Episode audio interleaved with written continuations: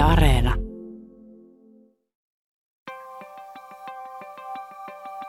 Koska se oli eilen. Haastavuus. Oman kehon ääriviivojen ahistavuus.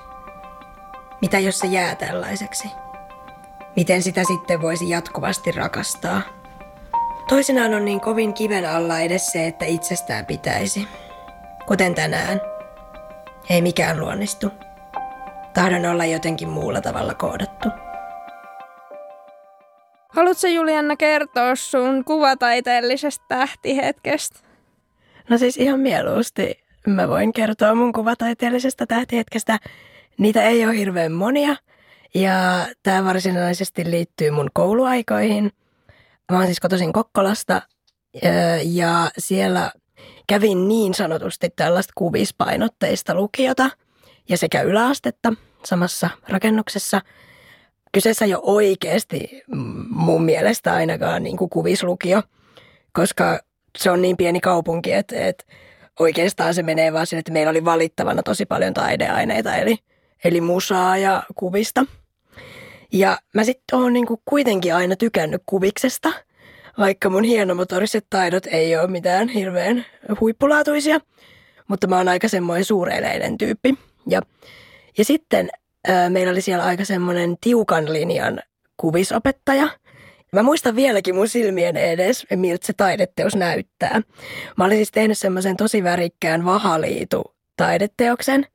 Ja, ja siinä oli muun muassa violettitausta ja siinä oli semmoinen iso värikäs puu. Ja sitten se opettaja teki aina sille, että se kierteli niinku siellä luokassa sille, että se antoi sen niinku ohjeistuksen. Ja sitten se kierteli kattoon ja se oli musta aivan vitun kuumottavaa, koska niinku mä olin aina varma, että se tyyli, jos se nostaa, niin sitten se tulee kuiskuttaa mun korvaan, että hei, tää ei nyt näytä siltä, mitä, miltä pitäisi näyttää tai tiedät varmaan tämän niinku ilmiön. Mitä paljon tunneilla ehkä saattaa tapahtua, niin sitten se, se opettaja tulikin mun luo ja mä olin jo valmiiksi silleen, että voi paskaa, että, niinku, mitä, että mä en nyt halua, että tavallaan, että mä vaan haluan niinku piirtää. Mutta sitten se tekikin silleen, että se nosti sen, niinku, sen mun paperin ja oli silleen koko muulle luokalle silleen, että teette just tälleen, että tää on niinku just se, mitä me haetaan tähän tehtävään. Ja siis koko ton niin kuin yläasteen ja lukion eli kuuden vuoden aikana ei kertaakaan tapahtunut noin hienoa hetkeä mulle henkilökohtaisesti kuviksessa. Mutta siis mä muistan ton vieläkin, että miten ylpeä mä olin, kun se kerrankin meni noin päin. Niin se oli jotenkin ihan parasta. Ei vitsi oikeasti, toi vaan lämmittää niin munkin sydäntä, koska sit taas niin kuin, mulhan se oli vähän niin, että et tuntuu, että niin kuin lukiosta valmistuminen meinasi jäädä niistä kahdesta kuviksen kurssista kiinni, koska siis jotenkin en, niin kuin, en vaan jotenkin tiennyt mitään kuumottavampaa kuin se, että olisi pitänyt niin kuin siellä kaikkien keskellä jotenkin tehdä jotain tuottavaa. Tai siis tuottaa jotain kaunista, koska, koska mä, mun ainut ajatus oli vaan se, että noi kaikki kattoo ja ne näkee, että tästä ei tule mitään. Että et, tää mun taidemeininki on nyt näitä epäsymmetriset tikkuukot, kun meidän pitäisi oikeasti piirtää kolmiulotteisesti mm. tässä tai jotain, mm. Mm. niin voin vaan jotenkin todella syvällä tasolla fiilata, että miltä tuntuu kerrankin olla se, jonka työtä ei nosteta sillai, ei noin, vaan että tehkää kaikki muutkin näin.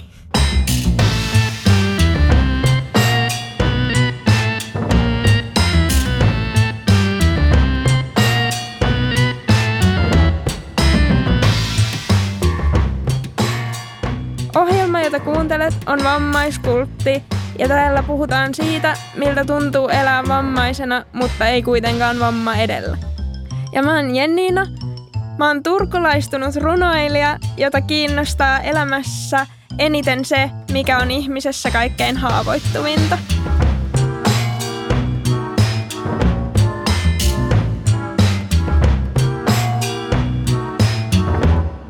Mä oon Julianna, mä oon aktivisti ja lavarunoilija, joka asuu tällä hetkellä Tampereella ja mulla on synnynnäinen C P-vamma.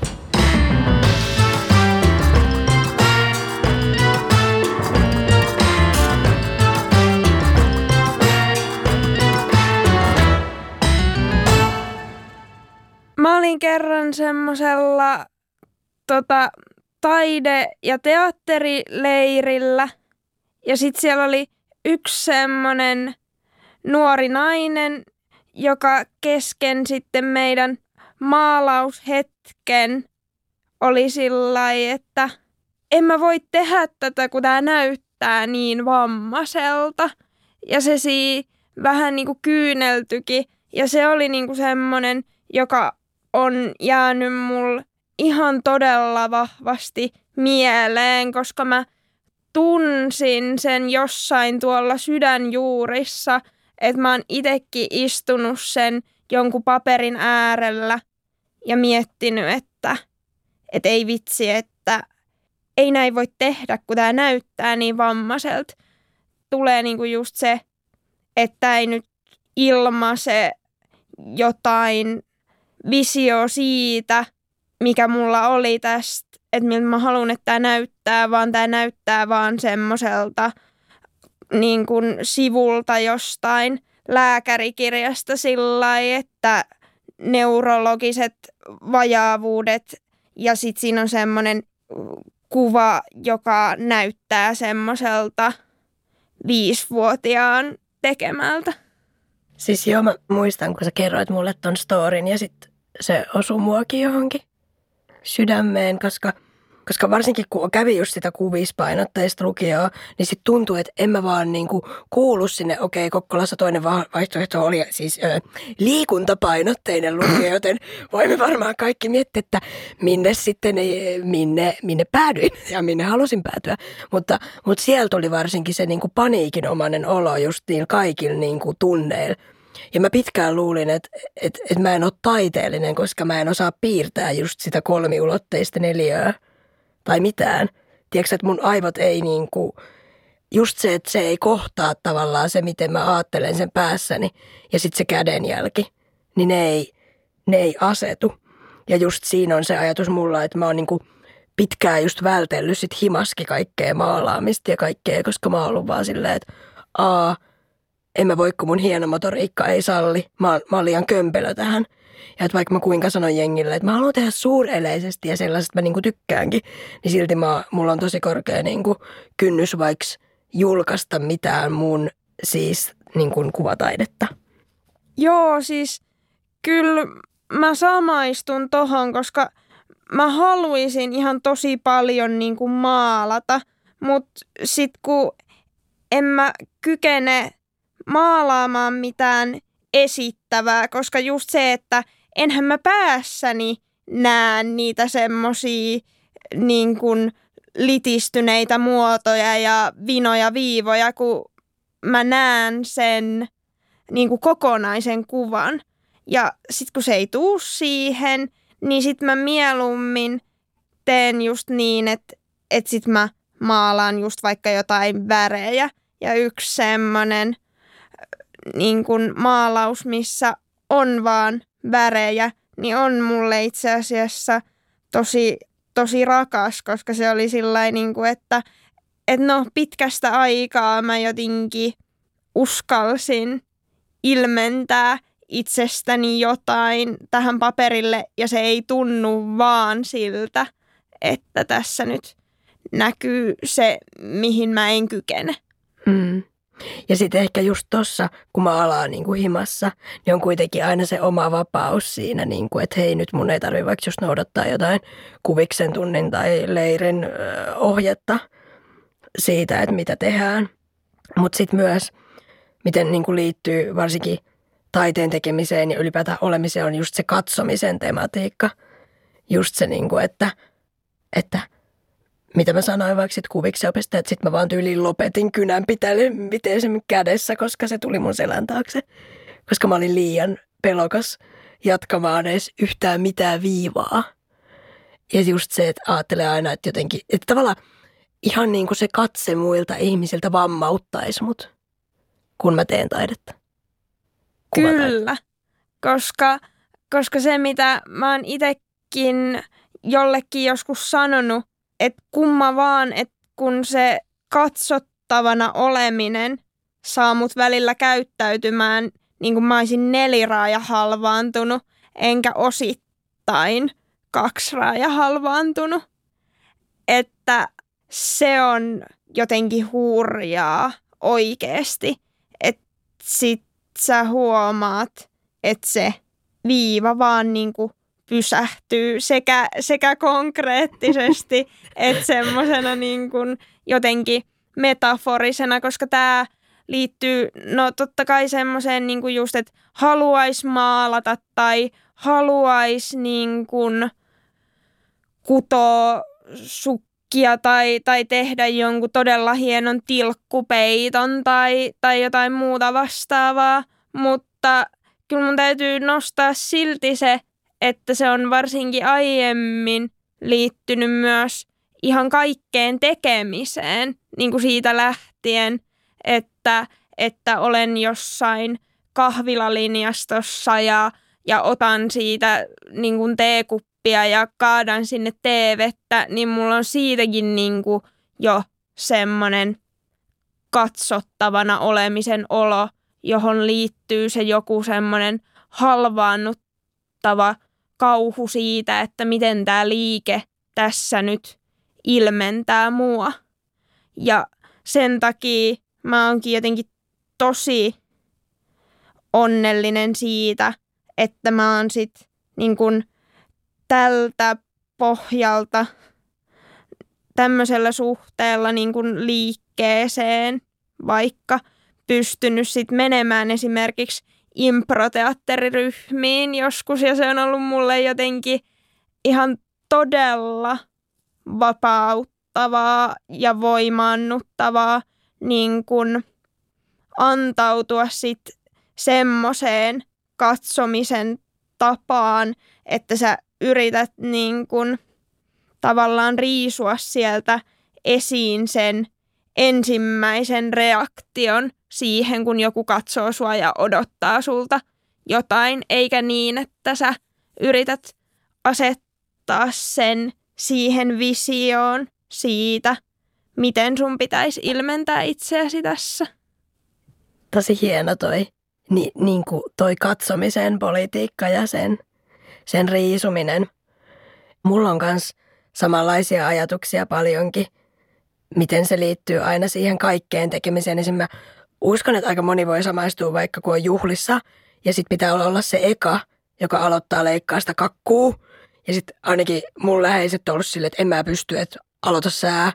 Ja sitten niin mä oon aina ollut se, että kiva huomata, että muillakin on toisaalta tämä sama. Että ne ei pysty aloittamaan kakun leikkaamista, koska mitä jos se kakku vaan valahtaa paskaksi. tai mitä sitten, mutta mut siihen liittyy just toi. Ja mulla esimerkiksi taas niinku, kun sulla oli toi tee-esimerkki, niin mulla on vaikka jopa sekin, että öö, mä oon asunut kämppiksen kanssa ja mä oon koko ajan toivonut, että älä tuu keittiöön, kun mä kokkaan. Koska mua on esimerkiksi neuvottu tosi paljon, että hei Julle, sä voit tällä lailla leikata näitä vihanneksia paljon tehokkaammin. Ja sitten niinku, että se on myös se, mitä... mitä pelkää siinä katsomisen politiikassa, se, että joku tulee niin kuin ohjeistamaan mua. Ja, ja tämä taas mulla liittyy siihen, että mä oikeastaan haluan näyttää taiteessa ja olemisessa, että on monta tapaa tehdä.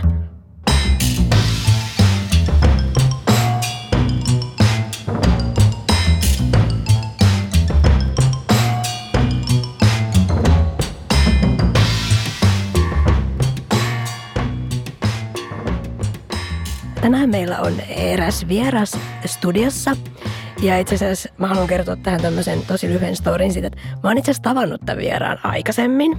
Muutama vuosi sitten tota, Turussa kirjamessuilla ja mä menin pyytämään nimmaria mun kalenteriin, koska mulla ei ollut mitään muuta, mihin sitä pyytää. Mutta tässä on silleen ihan hauska homma se, että mä näytöin, näytin aika eri, erikoiselta, koska... mun kaula oli silloin tosi brutaalin näköinen, koska se oli puolittain täynnä fritsuja. Ja mä mietin, että, että saa nähdä, niin kuin, onko tästä jäänyt muistijälkeä kellekään muulle kuin mulle. Mutta musta se oli ihan hauska kohtaaminen. Et menin siihen vähän silleen, että no tältä mä nyt näytän. Näin tapahtui. Mä sit taas omasta puolestani laitoin sulle viestiä tästä meidän... Rokkiksesta, että kiinnostaisiko tulla puhumaan taiteesta ja vammaisuudesta, ja sanoit, että se olisi ihan mielenkiintoista. Mikä vammaisuudessa kiinnostaa, Mikki Liukkonen? No, tai siis kiinnostavaa tuossa oli ehkä en, enemmänkin se, että mä en oikein tiennyt, että mistä tässä on kyse tässä ohjelmassa. Mä ajattelin, että mä tuun tähän ihan mielenkiinnosta katsoa, että mm. mitä tästä tulee ylipäänsä. Ja mä muistan tuon Turun kirjamessukohtaamisen itse asiassa. Muistatko? Joo, joo, muistan. Okei, okay, toivottavasti silleen hyvällä. Joo. Tai joo. Ei niin kuin silleen, että vittu, minkä näköinen tyyppi tässä. Ei ihan hyvällä. Hyvä, joo. Niin, tosiaan.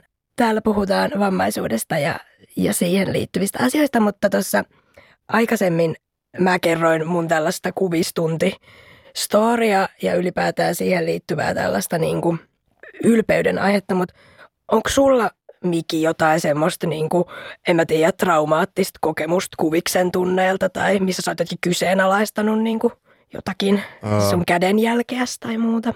No mä, siis mä, mä kävin kuvaamataitopainotteisen yläasteen ja tota, mä olin silleen aika kunnianhimoinen sen suhteen, oli aika varma, että musta tulee kuvataiteilija isona. Mm. Ja sitten viimeisenä päivänä meillä oli semmoinen, me oltiin tehty semmoista loppukokeetta, jotkut niin kuin lopputyöt siellä kuvistunnilla ja sitten siellä arvioitiin ja sitten opettaja arvioi ne kaikkien kuullen yksitellen, niin tota mun opettaja sanoi, että te olette ihan hyvä luokka, mutta kukaan teistä ei ole kyllä oikea taiteilija.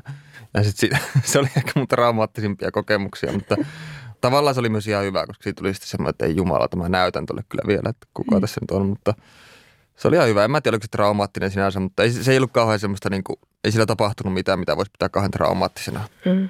Sut on, Miki, totuttu aika vahvasti näkemään sen semmoisen päihdehuuruisen taiteilijaneron filterin kautta. Onko ahdistus ja päihteet sun mielestä edelleen keskeinen taiteilijuuden komponentti? No eihän se nykyään ole nykymaailmassa. Se on muutenkin vahvasti romantisoitu tuo, tuo koko näkemys ja sitten on sijoittu just tuonne tuhatkahdeksansataaluvulle, tuhatyhdeksänsataaluvun alkuun.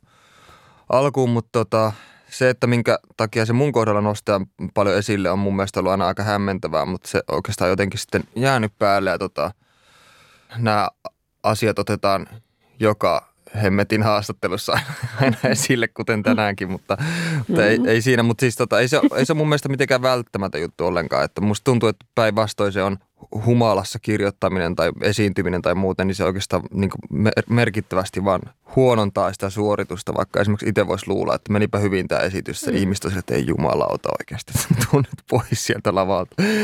Mutta tota, sen on kyllä oppinut, oppinut niin kuin kovaan käden kautta kyllä. Tuntuuko susta, jos tälleen vähän niin kuin vielä jotenkin palaan tuohon, niin tuntuuko susta, että sä, sä et haluaisi, että suhun liitettäisiin tällaisia komponentteja? No siksi kyllähän se alkaa kyllästää silleen, kun sitä on hoettu mm-hmm. joku kahdeksan vuotta tai jotain. Että onhan sitä nyt niin kuin muutakin. Ja sitten, sitten niin kuin monet haastattelutkin alkaa silleen, että se haastelija heti niin kuin mainitsi heti sen, että onpa yllättävää, että täällä juodaan teitä tämän haastelun aikana, eikä juodakaan kaljaa tai muuta. Ja sitten mä, että joo, en mä nyt koko ajan juo kaljaa. Niin, mä kirjoitan kirjaakin välillä. Niin kuin. Se on aika raivostuttavaa. Sillä, että siitä tulee vähän myös semmoinen olo, että, että, tota, mä jotenkin hutiloisin kaiken, mitä mä teen. Tai että mä en arvosta sitä, mitä mä teen tarpeeksi, vaan menen vähän niin kuin sinne suuntaan koko ajan vaan ja sitten tota, sekoilen ympäriinsä, mikä on aika, aika valheellinen kuva kyllä. No, jos puhutaan niin kuin vammaisuudesta ja taiteesta ja tämän, tämän yhdistelmästä, niin miten sun mielestä, Mikki, niin kuin vammaisuus näkyy taiteen kentällä? Voitko sä vähän jotenkin tarkentaa tuo? Mm, no en mä tiedä. Toisaalta se, että, että jos, jos niin kuin ei tiedä, että näkyykö se, niin onko se vähän sit myös, että se ei näy? No, niin, niin se voi kyllä ajatella. Tai, tai niin kuin, että, että jos ei ole heittää jotenkin, niin kuin, että aa, no on ollut jotenkin samalla kentällä tekemässä tämmöisiä ja tämmöisiä juttuja. Ja sitten ai niin, sillä tyypillä oli joku vamma.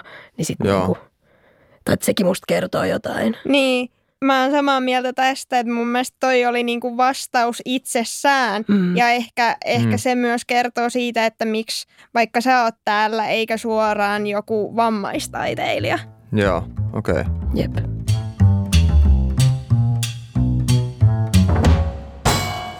Kuuntelet Yle Puhetta. Tämä on Vammaiskultti. Parhaiten sut ehkä tunnetaan Oosta, jossa niinku neurooseilla ynnä muulla tämmöisellä on aika keskeinen rooli.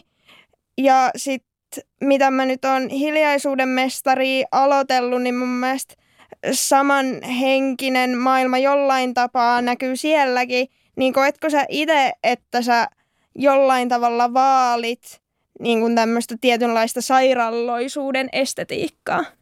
No, mm, tietenkin niissä on varsinkin O:ssa on myös paljon muitakin elementtejä, mutta ne aina nostaa nuo neuroosit ja mielenterveyden ongelmat siinä isoksi tekijäksi. Vaikka silloin, kun mä kirjoitin sitä, niin mä alun perin ajattelin, että se kertoisi, tai että siinä olisi isona kantavana teemana olisi yksinäisyys ja sitten tota, ylipäänsä se, että miltä nykymaailma tuntuu. Että se olisi enemmänkin semmoinen niin kuin tunnetilasta kysymys.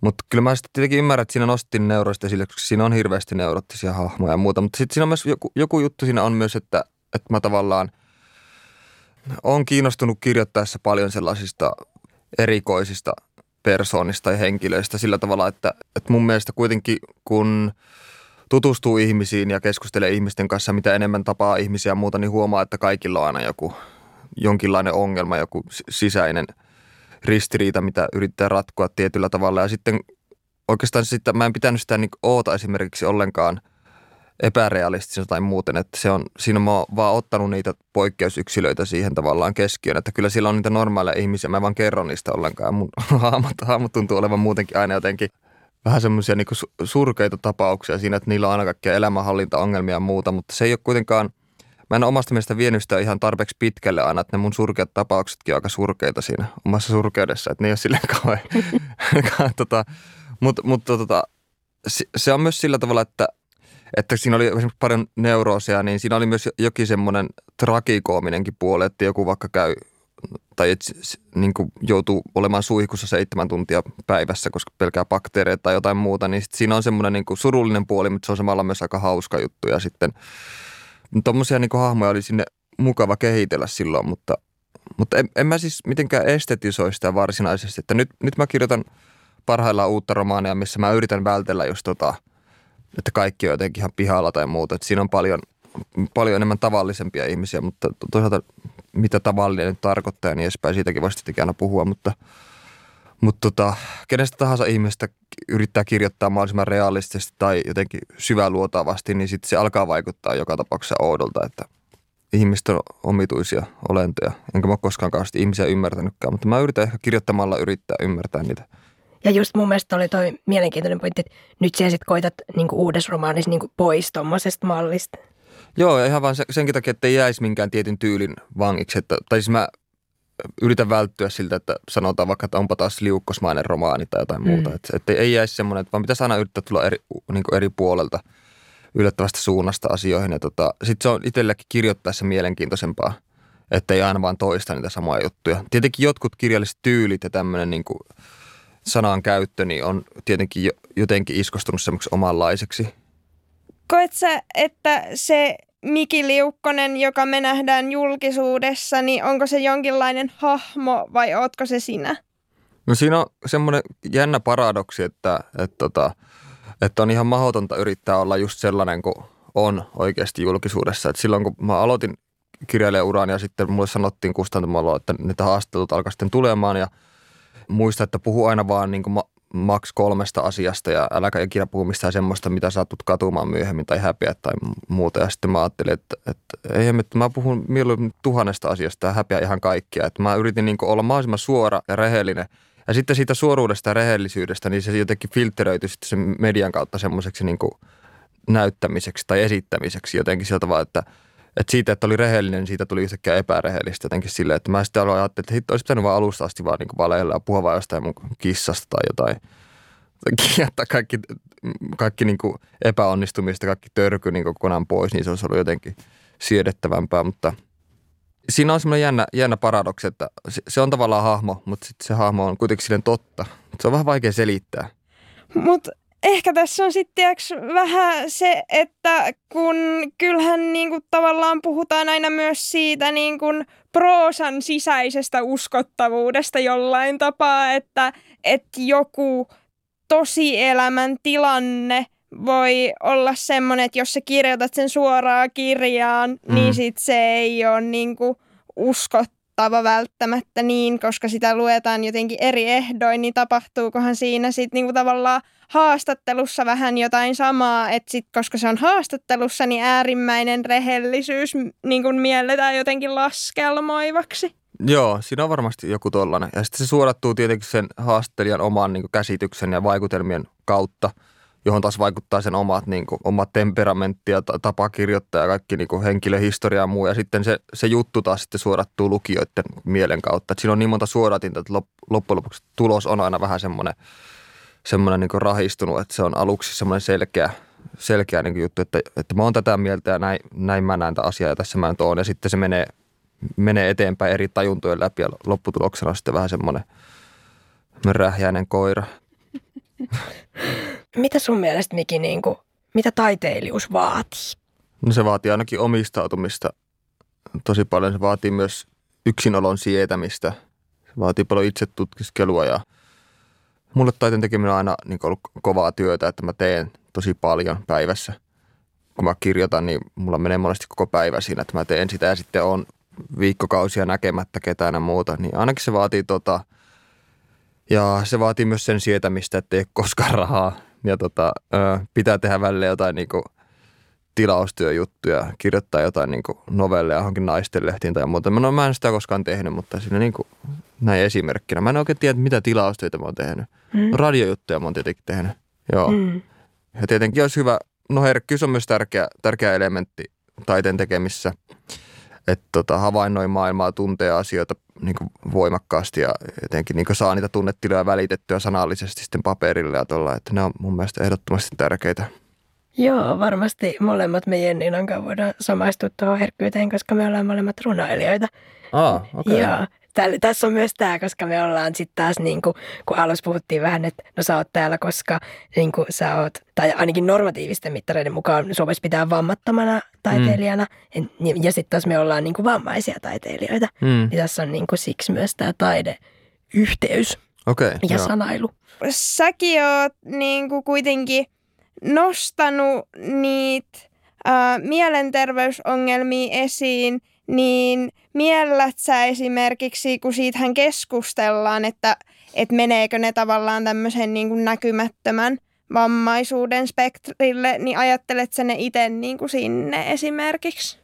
No si- siinä mielessä tietenkin, että no, jossain mielessä jotkut tietyt, tietyt ongelmat, mitä itsellä on ollut ja on, on edelleenkin kyllä välillä, niin tota, on, on silleen ähm, elämänlaatua rajoittavia tietenkin, ja että et, tota...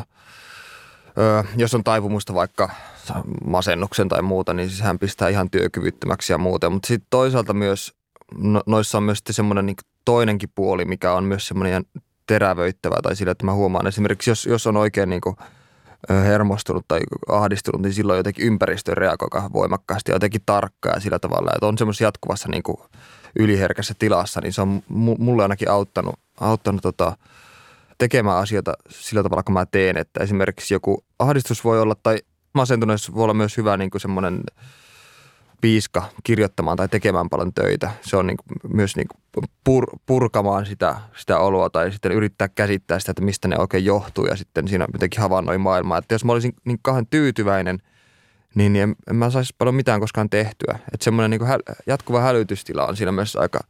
aika tärkeä. Ja sitten, mä muistan, että Dostojevski sanoi itse asiassa, että, että tyytyväisyys on taiteilijan pahin vihollinen tai jotain tämmöistä, että, että tyytyväisyys on kuitenkin semmoinen aika tyhjä tila. Tai mulle se monesti meinaa yhtä kuin sitä, että ei ole mitään erityistä päässä tai ei ole mitään tarvetta parantaa asioita tai tehdä jotain asioita eteen, kun voi vaan niin kuin löhötä kotona sohvalla ja silleen niin kuin nauttia elämästä siinä. Että musta tuntuu, että mun pitää koko ajan niin kuin tehdä jotakin tai ajaa itseään eteenpäin. Että siinä taustalla voi nähdä jotain semmoista semmoista, että siitä on, siitä on sitä kautta myös hyötyä. Et tietenkin, tietenkin sitä toivoisi myös, että olisipa kiva, jos niinku jonakin aamulla heräisi sille, että olisi ihan mahtava olo ja tuntuisi, niinku, että heräisi jonkun kukkivan valomeren keskeltä tai jotain muuta. Sen sijaan, että herää joka aamu, että ei saatana taas uusi päivä. Mutta, mutta, mutta, mutta, mutta tota, ää, saa nyt nähdä. Musta tuntuu, että se ei ole, harvalla ihmisellä on, on sellaisia aamuja muutenkaan, että olisi kaikki ihan mahtavaa, että aina jotakin. Aina jotakin. On tää niin hankalaa tämä elämä taas nyt tässä. En mä halua kuulostaa siltä, että jokainen aamu on niin kuin ihan hirveä koko ajan. Koko ajan. Esimerkiksi tänä, tämä aamulla on oikein mukavaa sille ja täällä on mukava istua ja kaikki on hyvin. Mutta tota, siinä on niin kuin kaksi puolta. Se on hyvä juttu ja se on huono juttu.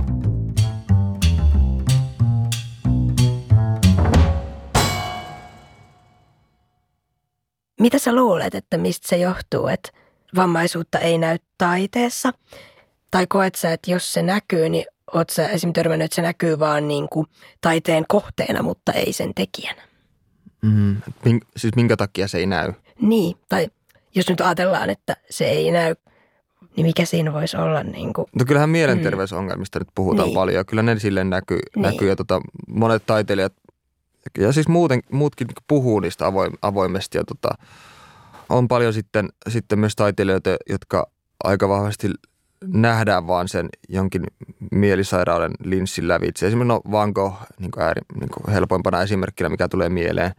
Mielenä sitten se voi myös vaikuttaa siihen, millä tavalla ihmiset tulkitsee niitä tauluja tai jotenkin, että nähdään, että, että okei, että silloin tässä selvästi menossa joku maaninen kausi, kun nämä värit on tämmöisiä ja muuten, ja sitten niitä tulkitaan sitä kautta. Mutta mun mielestä se on vähän yksiulotteinen tapa katsoa sitä taidetta myös, että kaikki jotenkin viittaisi jotenkin siihen mielenterveyden tilaan tai muuten, että, että jo, jotkut taas sitten tuo sitä vahvasti esille omia mielenterveyden ongelmia tai muitakin ongelmia sillä tavalla, että, että ne näkee sen olennaisena osana niiden luovaa prosessia, että esimerkiksi vaikka elokuvaohjaaja Lars von Trier on sanonut, että tai puhunut paljon siitä, että hänen elokuvaansa monesti syntyy niin kuin äärimmäistä ahdistuksesta ja masennuksesta, ja on nyt sanonut, että hän on aloittanut nyt juhomisen uudestaan, koska ei pysty tekemään selvinpäin elokuvia tai muuten. Että se on vähän niin kuin puhunut paljon tuosta sen alkoholismista ja sillä tavalla, että, että, että pitää nyt alkaa taas juomaan, kun ei tule elokuvia muuten. Että se, se niin kuin silloin myös vaikuttaa siihen ja varmasti myös siihen, millä tavalla Lars von Trierin taidetta myös sitten niin kuin katsotaan tai miten sitä arvioidaan. Että se on jonkinlaisen niin kuin mielenterveyden ongelman tai jonkin muun, muun ongelman, kuten alkoholismin, joka voi nähdä myös tietenkin seurauksena mielenterveyden ongelmasta, niin se nähdään sitten sen kautta. Mä en tiedä, ootko sä kuullut tavallaan siitä jaosta, että on niinku vammaispoliittista taidetta tai on vammaistaidetta? En ole. Mä oon jotenkin nyt jotenkin niinku vähän, en ole kauhean hereillä näistä asioista kyllä ollenkaan. Joo. Eikö, no jos nyt mietitään silleen teoreettisesti, että koska toi on ihan oikea asia, siitä löytyy myös Wikipedia-artikkeleita. Okei. Okay. Niin, niin jos nyt ajatellaan sitä, että okei, että on olemassa niinku taidetta ja vammaistaidetta, mm. niin näet sä, näet sä, että ne on mielekästä jakaa tolla tavalla? No, no enpä oikeastaan. Mm. Äh, että, että, miksi se pitäisi sillä tavalla jakaa? Mm, on niin mm. kummallista. Mä oon niin kuin sinänsä, itse on esimerkiksi samoilla linjoilla tosta, että mun mielestä se jako on niin kuin jollain tapaa tarpeeton, koska jos ajatellaan, että, että vammaiset voi tehdä vammaistaidetta tai, tai jotenkin, että sun on oltava vammainen voidaksesi tehdä taidetta siitä vammaisuuden kokemuksesta tai jotain, niin sittenhän se vaatii sitä, että vammaisten itse on taiteiltava, jolloin se ehkä niin kuin pienentää myös sitä, että missä määrin se näkyy. Tai kuten tässä puhuttiin, niin mm. ei sitten näy. Joo. Joo, ja sitten mulla on kanssa sama, just niin kuin mainitsit, että me ollaan molemmat runoilijoita. Mä oon jotenkin erityisesti aina, että mä oon lavarunoilija, mutta mulle on sitten taas tärkeetä, niin kuin Jenninallekin on tulla nähdyksi niin kuin, siis taiteilijana, eikä niin kuin, vammaistaiteilijana. Koska siinä on taas se sama, niin kuin puhuit mielenterveysongelmista ja miten se tavallaan filtteröi sitä taiteen katsomisen tapaa. Mm. Ja sitä niin kuin, niin jotenkin se, että olisi silleen, teen vammaistaidetta ja olen vammaistaiteilija, niin sitten mä koen, että se pyyhkisi musta tosi olennaisia asioita pois. Joo, niinpä. Että et sen takia karsastan myös sellaista niin kuin jaottelua ja sitten ehkä itse näen siinä myös jonkunlaisen arvostuksen hierarkian, että et ihan kun se olisi jotenkin B-luokan taidetta, kun kyseessä on vammaistaide. Voin olla ihan väärässäkin, mutta mulle tulee tämmöinen olo siitä. Joo. Ootko itse kokenut sitten ne omat ongelmas? No sanoit just, että se, että se voi rajoittaa sitä toimintakykyä ja mm. näin, niin ootko kokenut ne sitten joskus jollain tapaa niin kuin vammauttavina? Että jos sun itse pitäisi sijoittaa itsesi tämmöiselle niin kuin vammaisbarometrille, niin kuinka moniprosenttisesti näkisit sitten niiden vammauttaneen sua sillain niin kuin nollasta sataan? No, no kuitenkin monesti sellaisia lyhytkestoisia kausia tai muuten, tai sitten voi olla, että vaihtelee mielentila niin päivänkin aikana paljon, että tota, prosentteja, niin kuin nollasta sataa, mm. tai sanotaan vaikka kolmekymmentäkaksi prosenttia. Ei kuitenkaan neljäkymmentä. Mä just lensin tullut, että ei kuitenkaan elämän tarkoitus. Niin, ja totta. Kiitos Miki, että olit meidän vieraana. Tämä oli oikein antoisa haastattelu. Joo, oli yes. kiva olla. Kiitos munkin puolesta ja oli hauskaa, että muistit mun ja mun fritsukaulan. Joo. Mutta making new memories. Jep, no niin. Kiitos tästä. Kiitos.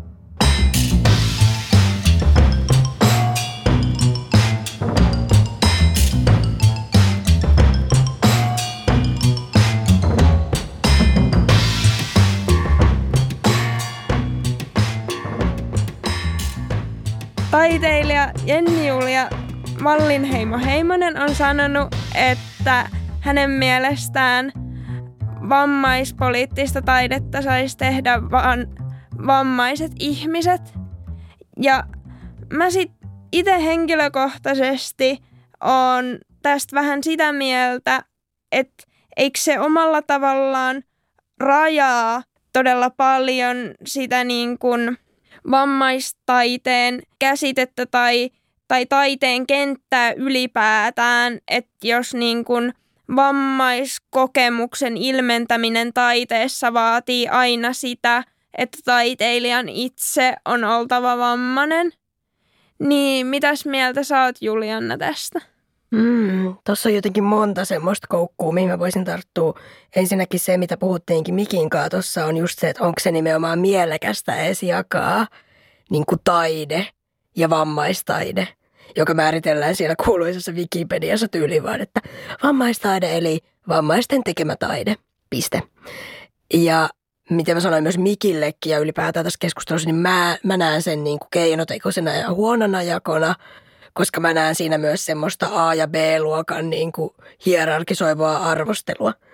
Just silleen, miten mä sanoin, että tuntuu, että jos se on vammaistaidetta, niin sit se on oikeastaan vähän sellaista, että kuka sitä sit kattoo mukaan.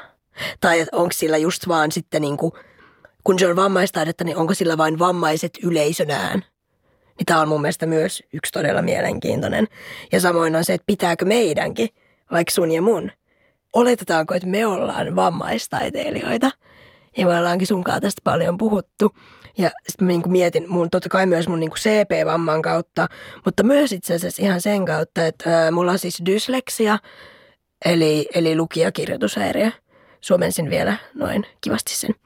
Ja tää on itse asiassa mietityttänyt mua tosi paljon, koska välillä mä oon pohtinut, että vaikka run, niin kuin, ja runous on ainoa tapa mulle ihan täydellisesti selittää, kuka mä oon. Niin mä oon myös pohtinut, että oonko mä valinnut sanat sen takia, että niissä mä siedän mun kädenjälkeä. Että liittyykö se tähän? Ja, ja mä en tiedä, mihin se liittyy, mutta mä tiedän vaan kuitenkin sen, että se on mulle kaikista tärkeintä taidemuoto, missä mä voin oikeasti sanoa, että mä oon siinä tosi hyvä. Mutta mä en siltikään esimerkiksi ajattele, että niin, olen nyt Julianna Brandt ja olen lavarunoilija, mutta koska minulla on C P-vamma ja dysleksia, niin pitäisikö minun sitten kuitenkin olla siis lukihäiriöinen runoilija? Että mä en niin kuin jotenkin itse asetu tohon yhtään. Ja vielä jotenkin ehkä se pointtina tästä, että saako vammaistaidetta tehdä vain vammainen, niin niin voidaan puhua tämmöisestä ally, tai miten se kääntyy suomeksi liittolaisuudesta, niin sehän liittyy myös tähän keskusteluun. Koska välillä tuntuu, että jos vammaistaidetta saa tehdä vaan vammainen itse, niin sehän myös poistaa meiltä ne, ne niin kuin allyt tai niin kuin liittolaiset tässä suhteessa. Joo, siis kyllä mä samaistun paljon tohon sun kaikkeen sanomaan, ennen kaikkea siihen just, että mä oon kans aina kokenut, että runous on mulle semmonen tapa ilmaista itseäni, joka ilmentää kaikkein puhtaimmillaan sitä, mitä mä oon. Et siinä on jotain sellaista, mitä mä en tavoita muuten tai ilman sitä, mutta sit mä oon toki pohtinut sitä myös jollain tapaa sitä kautta, että onko siinä just tota kädenjäljen sietämistä, minkä mainitsit. Et, tai ylipäätään se, että kun kirjoittaminen on kuitenkin jollain tapaa etäännytetympi taiteen muoto, tai siis ylipäätään ilmaisun muoto, kuin se, että sä läimäset vaikka sen sun sormiväreillä maalatun käden suoraan siihen paperille, niin sen mm. takia mä oon niinku just miettinyt sitä, että olisi kiva opetella muutakin lähestymistapaa itseensä kuin se runoilu, koska vaikka mä koen, että mä oikeasti olen semmoinen verbaali akrobaatti ja se määrittää mua tosi paljon semmoisella hyvällä tavalla, niin ehkä mä joskus myös väistän siihen kompleksiseen ilmaisuuni jollain tapaa sitä vaillinaista liikettä, että sit mä voin jotenkin vyöryttää loputtomiin ja olla sit siellä ainakin paljon. Ja sen takia mä oikeastaan sanonkin, että mä oon semmonen runoilija, jota kiinnostaa se, mikä ihmisessä on kaikkein haavoittuvinta, koska mä oon jotenkin tosi paljon viime aikoina pohtinut sellaista antautumisen tematiikkaa ja sitä, että, että voinko mä jotenkin riisua sitä ilmaisuani ja mikä mussa on se kaikkein jotenkin olennaisin. Ja kyllä se kaikkein olennaisin mussa tulee aina olemaan se runoilijuus, mutta ihan vaan niin kuin viitaten siihen kirjoittamisen estetiikkaan, että mä oon viime aikoina paljon jotenkin tutkaillut mun kirjoittamisen tapaa. Ja jos se kiinnostaa, niin niitähän löytyy Instagramista, kuka lohduttaisi nyytiä. Ihanaa. Pitääkö mun kirjoittaa mainostaa omaani? Jos, jos, jos mun runot kiinnostaa, niin A, tuu mun keikoille, eli B, kutsukaa mua keikoille lisää, koska se on parasta, mitä tiedän. Ja Instasta ne löytää nikillä Julle runoilee. Ja kun puhuit tuosta Jenniina tuosta, niin että haluaa etsiskellä itsestään muita taiteen muotoja tai niin kuin antautua kuitenkin jollekin muulle tavalle tehdä taidetta, niin meillähän on meidän omat tapamme. Esimerkiksi mulle yksi itseni ylittämisen oikeasti todella iso asia ja hetki oli se, että mä oon aloittanut nyt soittamaan instrumenttia ja sitähän soitetaan sorminäppäryydellä. Ja, ja se on ollut mulle niinku ultimaattinen semmoinen, niinku, että no en mä nyt ainakaan tähän pysty, että mä pystyn ainoastaan vaan johonkin triangeliin, yhtään siis triangelia väheksymättä. Mutta tosiaan ää, oon nyt aloittanut kanteleen soiton ja se on niinku niin siisti soitin ja mulla on niinku aivan ihana opettaja, joka tietää mun C P-vammasta ja mun hienomotoriikkaan liittyvistä hankaluuksista, jotka ei ole hirveän suuria, mutta ne saattaisi kielisoittimella näyttäytyä sellaisena, niin mä oon saanut niinku ihan törkeästi niinku voimaa siitä, että mä soitan kanteletta mun sormilla. Se on parasta, koska just kitaratunnit yläasteella oli jotain, jotain yhtä painajaista, koska mun sormet ei vaan pysynyt siinä kitaran kaulalla. Mutta sitten ne pysyykin tuossa kanteleella, niin tää on niinku, oo mä en voi hehkuttaa tätä liikaa, mä oon vaan tosi ylpeä itsestäni. Että mä soitan. Ei vitsi, mä oon kyllä niin iloinen siitä oikeasti, että sä soitat kanteletta ja saat tulla säestämään mun runoja. Siis anytime.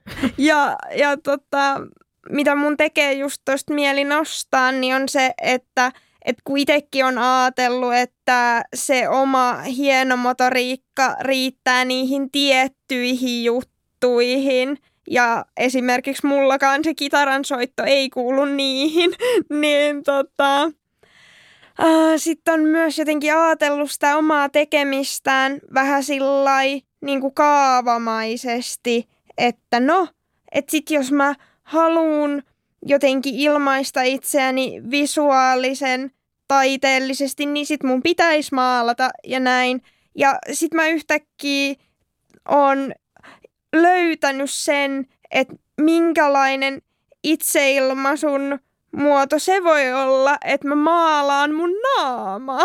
Eli, eli toisin sanoen tykkään ihan tosi paljon niin kuin luoda erinäisiä aika värikkäitä meikkiluukkeja.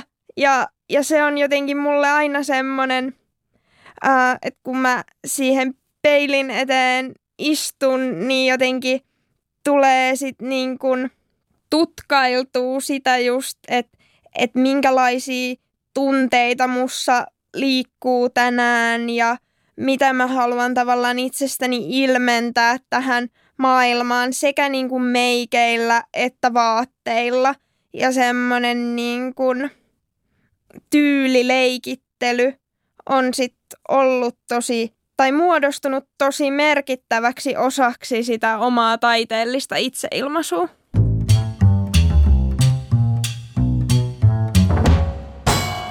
Yle Puhe. Vammaiskultti. Nyt meillä on vuorossa viikon klassikko, jossa siis käsitellään jotain lausahdusta tai tilannetta, johon me toistuvasti törmätään. Haluatko, Julianna, kertoa? Äh, joo, voin kertoa. Mennään taas takaisin Kiviniityn kouluun eli Kokkolaan. Kyseessä oli käsityötunti ja mulla on siis helpotettu, tai oli helpotettu käsityö. Ja meillä oli sitten luokas avustaja. Ei mun avustaja, vaan tämmöinen yleinen avustaja, koska mä oon käynyt niin kuin maahanmuuttajaluokan. Tai siinä oli sekaisin suomalaisia ja maahanmuuttajia. Ja oli käsityötunti ja me kudottiin. Ja mä oon esimerkiksi saanut semmoisen helpotuksen, että mun ei tarvitse kutoa niin kuin väärää tai nurjaa. Että mä kudon vaan silleen suoraan. No näitä murresanoja, mutta kuitenkin. Niin sitten se avustaja oli niin kuin auttanut mua niin kuin jonkun verran ja alkuun ja näin ja...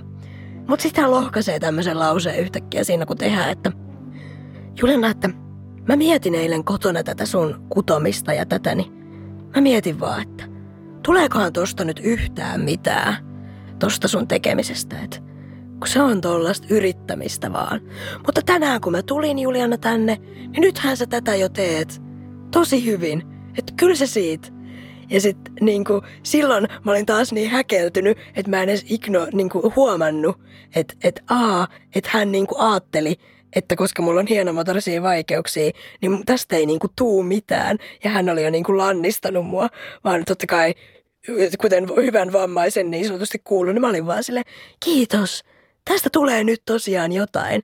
Mutta näin vuosia jälkeenpäin mä ymmärrän, että kuinka kauhea lause toi on. Jotenkin just, että se kertoo jotenkin siitä, että vammaisilta ihmisiltä jotenkin oletetaan vähemmän. Ja alisuoriutumista oletetaan. Joo, että oikeasti. Vitsi miten karuu. Tossa niinku tavallaan se kehu oli niinku se, että vitsi, et sä epäonnistunutkaan, niin kuin mä oletin. Miten mm. hienoa. Jep. Eikä se, että... onnistupa hienosti tää sun kutominen. Jep, että se oli niinku, vähän niin kuin turpaavedon kautta.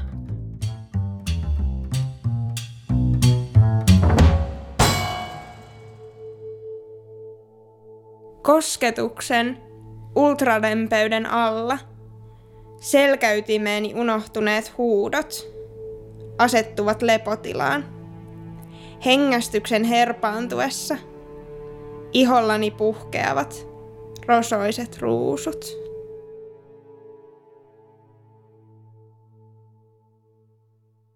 Me ollaan, Jenniina, sunkaan pyydetty meidän kuuntelijoilta lähettämään kysymyksiä.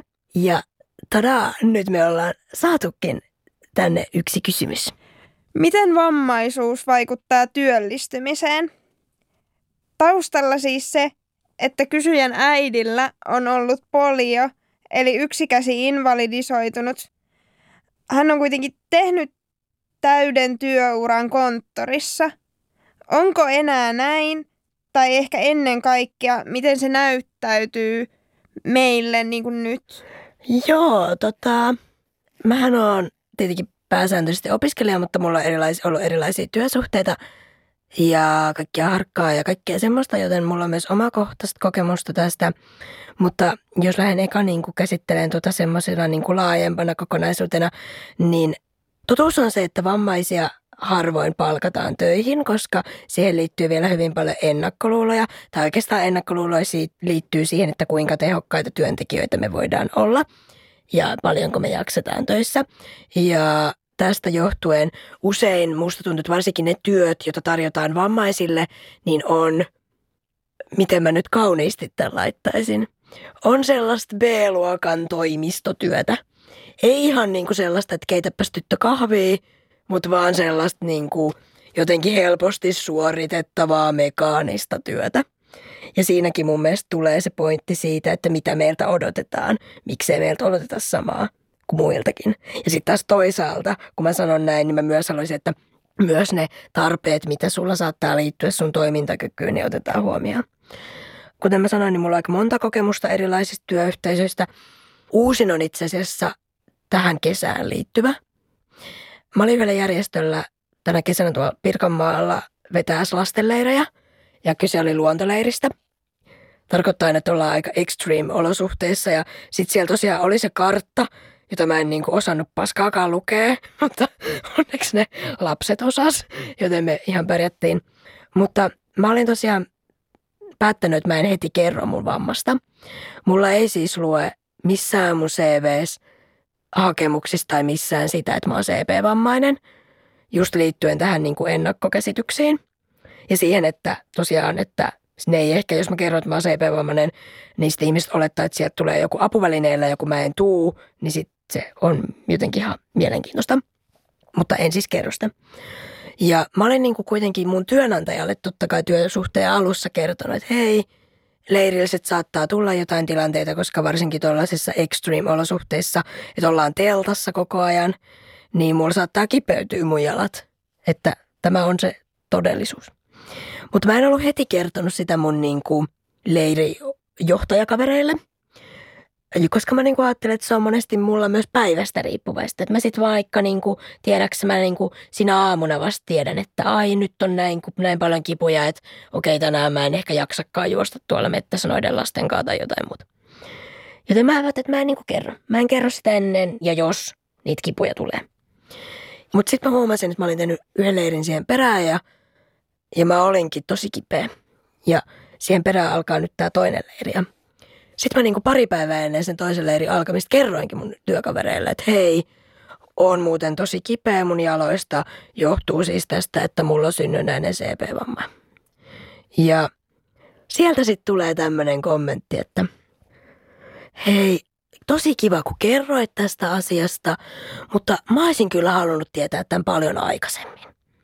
Että mun mielestä tää on tosi tyhmää, koska sä kerroit tämän vasta nytten. Ja muistathan, että avoimuus on kaiken ydin ja avainsana. Ja, ja että tää olisi voitu ottaa huomioon tätä leiriä suunnitellessa, että sulla on tää vamma. Ja sit hän vielä loppukaneettina sanoi, että no kyllä kai tästä nyt sitten selvitään. Että siis tästä, että kerroin tämän vammani vasta nyt. Ja mä en tiedä, näkeekö kaikki tuossa mitään väärää tuossa lauseessa, mutta, mutta se oli mulle niin kuin ihan kauheata, koska siinä vammaton henkilö vaatii mua kertomaan mun vammasta hänen aikataulujensa mukaan. Ja mun mielestä se on väärin vaatia. Musta ainoastaan sillä, että mun työnantaja tietää, mikä mun toimintakyky on, niin sillä on eniten väliä. Ja me käytiin kyllä tätä keskustelua ja hän oli sitten mulle tosi mukava siellä leirillä ja kaikki silleen suju, mutta kuitenkin toi reaktio kertoi mun mielestä siitä, että työkavereiden on vaikea suhtautua, jos siellä on vammainen työntekijä. Koska me myös aina puhuttiin siitä, että hei, lapsilla voi olla kaikenlaisia diagnooseja, niin otetaan ne huomioon, mutta koskaan ei puhuttu siitä, että mitä jos meillä työntekijöillä on. Niin, niin. Pitkä tarina, mutta tota, mun mielestä työyhteisö on avainasemassa siihen, miten vammaisia otetaan töihin ja miten meihin suhtaudutaan, kun me ollaan siellä työssä.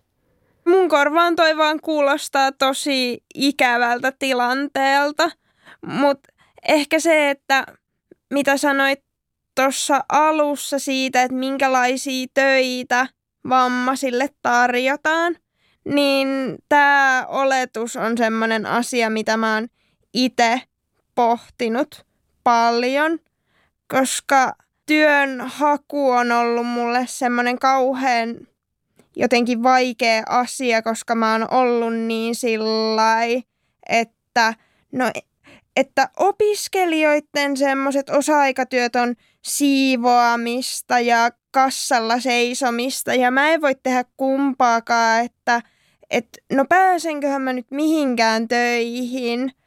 Ja täällä me nyt tätä kuitenkin ihan työsopimuksella tehdään. Että tää herättää jotenkin semmoisen kysymyksen kuitenkin myös siitä, että mitkä on oikeasti niitä yhteiskunnan realiteetteja ja mit, mikä on sit sitä, että tekee myös omia oletuksia tai sisäistää ne oletetut yhteiskunnan realiteetit ilman, että edes yrittää vastustaa niitä, niin se on ehkä sellainen asia, mitä elämässä tulee pohdittua monenkin teeman kohdalla, ei pelkästään tässä työelämässä.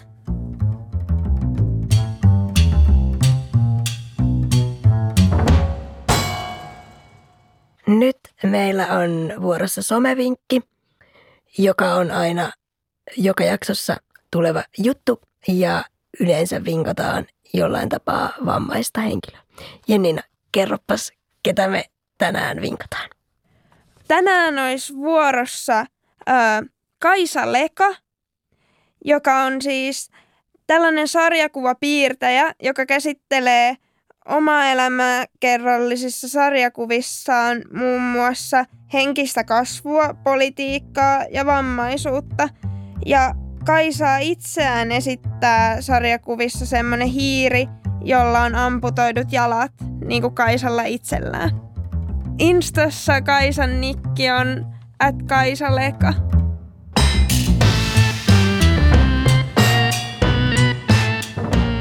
Jos jokin ei mietityttämään tai ylipäätään haluat kysyä meiltä jotain, niin lähetä sähköpostia osoitteeseen vammaiskultti ät gmail piste com tai sit voit laittaa meille viesti Instassa, josta meidät löytää nimellä vammaiskultti. Voit myös osallistua keskusteluun Twitterissä hashtagillä vammaiskultti.